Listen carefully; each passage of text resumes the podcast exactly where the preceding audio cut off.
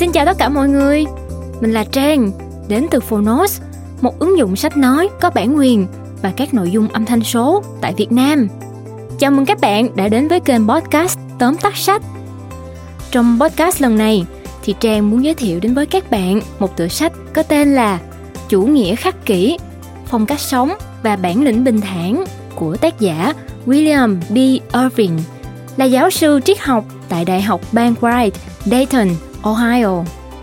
Trong vô vàng những triết lý sống, nếu như bạn đang cần một hướng đi theo cách mà bạn muốn, đề cao sự bình an và mong muốn không ai có thể phá vỡ nó, vậy thì chủ nghĩa khắc kỷ, phong cách sống bản lĩnh và bình thản là một lời gợi ý tuyệt vời dành cho bạn. Đây là một quyển sách triết học cực kỳ dễ hiểu, dễ đọc cho tất cả những ai cực kỳ ghét cay ghét đắng triết học và rất là phù hợp cho những bạn mà đang muốn bắt đầu thực hành chủ nghĩa khắc kỷ. Thông qua tựa sách này thì tác giả mong muốn rằng người đọc có thể hiểu đúng hơn về chủ nghĩa khắc kỷ nè, cũng như biết được rằng thật ra thực hành chủ nghĩa khắc kỷ cũng không quá khó như là bạn nghĩ đâu. Bây giờ thì mời các bạn cùng lắng nghe tóm tắt sách nha. Trang tin rằng khi nghe xong các bạn sẽ không còn sợ triết học như ngày trước nữa đâu.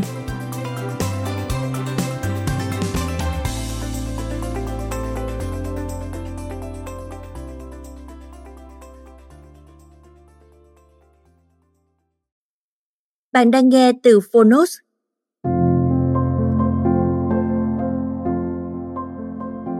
Tóm tắt sách, Chủ nghĩa khắc kỷ, Phong cách sống bản lĩnh và bình thản Tác giả William B. Avay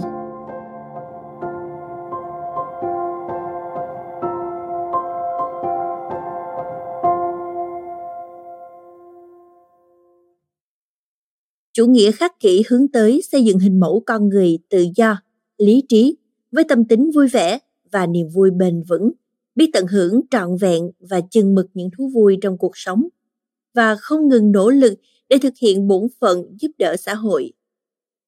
Sau đây, mời bạn cùng phonos điểm qua ba nội dung chính của cuốn sách chủ nghĩa khắc kỷ. Nội dung thứ nhất các kỹ thuật tâm lý để đạt đến và duy trì sự bình thản. Năm kỹ thuật trong chủ nghĩa khắc kỷ bao gồm tưởng tượng tiêu cực, sự lưỡng phân của quyền kiểm soát, thuyết vận mệnh, tự tiết chế bản thân và suy ngẫm. Tưởng tượng tiêu cực là định kỳ nghĩ về điều tồi tệ nhất có thể xảy đến, ví dụ như sự đột ngột mất đi của những người và sự vật có ý nghĩa quan trọng đối với chúng ta ngoài kích thích não bộ, tìm kiếm biện pháp để ngăn chặn, nó còn giúp chuẩn bị trước tâm lý và giảm bớt tác động khi điều đó xảy đến. Kỹ thuật này là cách đối phó hữu hiệu với ham muốn vô tận của con người và dạy chúng ta trân trọng hơn những thứ mình đang có mà không bám chấp vào nó. Sự lưỡng phân của quyền kiểm soát là phân chia tình huống trong cuộc sống thành hai nhóm. Một là nhóm chúng ta có toàn quyền kiểm soát những thứ thuộc về bên trong như quan điểm, cảm xúc. Hai là nhóm chúng ta không thể kiểm soát hoàn toàn. Những thứ tồn tại bên ngoài như hoàn cảnh, sự công nhận của người khác. Theo đó, chúng ta chỉ nên quan tâm đến nhóm đầu tiên và bỏ qua nhóm còn lại. Đối với những thứ có thể kiểm soát một phần, hãy khéo léo nội tài hóa mục tiêu và làm hết khả năng có thể. Theo thuyết vận mệnh, mọi thứ diễn ra với chúng ta là chính xác những điều cần phải xảy đến. Vì vậy, thay vì muốn mọi chuyện theo ý mình, thì hãy xuôi theo dòng chảy của cuộc sống. Thuyết vận mệnh khắc kỷ chú trọng vào việc buông bỏ quá khứ và chấp nhận những gì đang xảy ra ở hiện tại. Đối với tương lai, chúng ta không nên buông xuôi mà cần phải nỗ lực để tác động đến nó. Trong chủ nghĩa khắc kỷ, chúng ta không cần sống khổ hạnh, nhưng cũng không được lệ thuộc vào lạc thú tự tiết chế bản thân là định kỳ tự nguyện chịu khổ để rèn luyện sự kiểm soát và tăng khả năng tự chủ trước những cám dỗ. Vượt qua điều trước đây không thể cưỡng lại sẽ cho chúng ta thêm nghị lực và lòng tự hào về bản thân, cũng như tối đa hóa niềm vui khi tận hưởng nó sau thời gian trì hoãn. Nói cách khác, với việc từ bỏ lạc thú, tự thân nó có thể mang lại lạc thú. Khi áp dụng những kỹ thuật khắc kỹ, chúng ta không nên bỏ qua bước cuối cùng là suy ngẫm. Hãy theo dõi và đánh giá sự tiến bộ của mình bằng cách đặt câu hỏi về những tình huống đã xảy ra, cách chúng ta phản ứng với nó, chúng ta đã làm tốt điều gì và có thể cải thiện như thế nào. Điều này không chỉ có lợi cho việc thực hành mà còn giúp chúng ta hiểu hơn về chính mình. Nội dung thứ hai, lời khuyên của các nhà khắc kỷ. Vì mục tiêu làm cho cuộc sống tốt đẹp hơn, người khắc kỷ không nên tránh né những mối quan hệ xã hội mà phải học cách ứng xử khôn ngoan và hòa hợp với mọi người. Trong quá trình đó, hãy lựa chọn cho mình những người bạn tốt và đảm bảo hành xử của người khác không thể phá vỡ lòng nhân từ của chúng ta trong bất kỳ tình huống nào. Khi đối diện với nội tâm, chúng ta cần tỉnh táo xác định đâu là giá trị cá nhân quan trọng nhất, tránh rơi vào cái bẫy của sự giàu sang và danh vọng.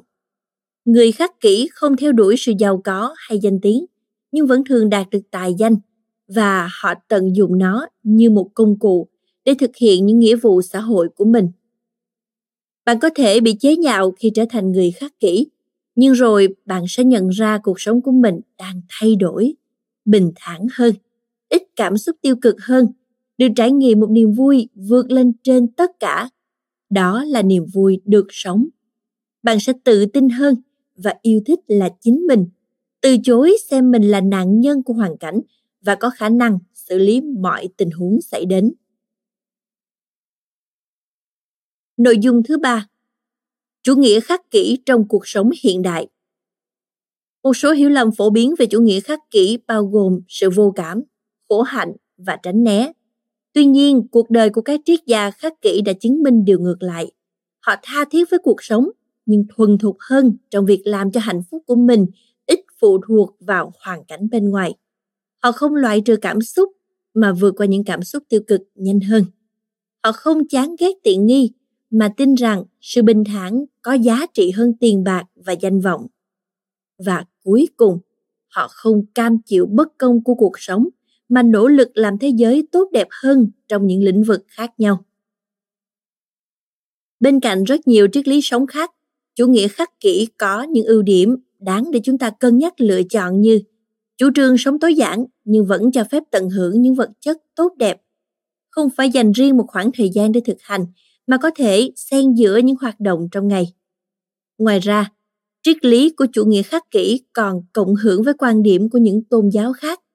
Và hơn hết là nó không bao giờ lỗi thời.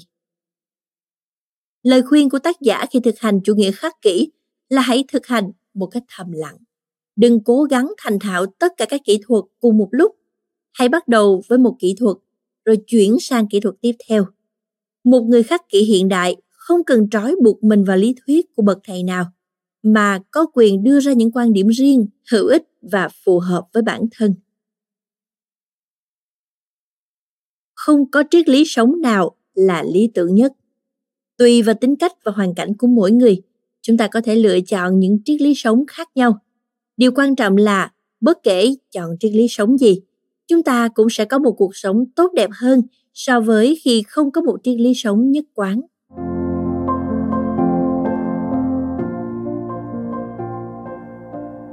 Cảm ơn bạn đã lắng nghe tóm tắt sách Chủ nghĩa khắc kỷ, phong cách sống bản lĩnh và bình thản trên ứng dụng Phonos. Hãy thường xuyên truy cập vào Phonos để đón nghe những nội dung âm thanh độc quyền được cập nhật liên tục nhé.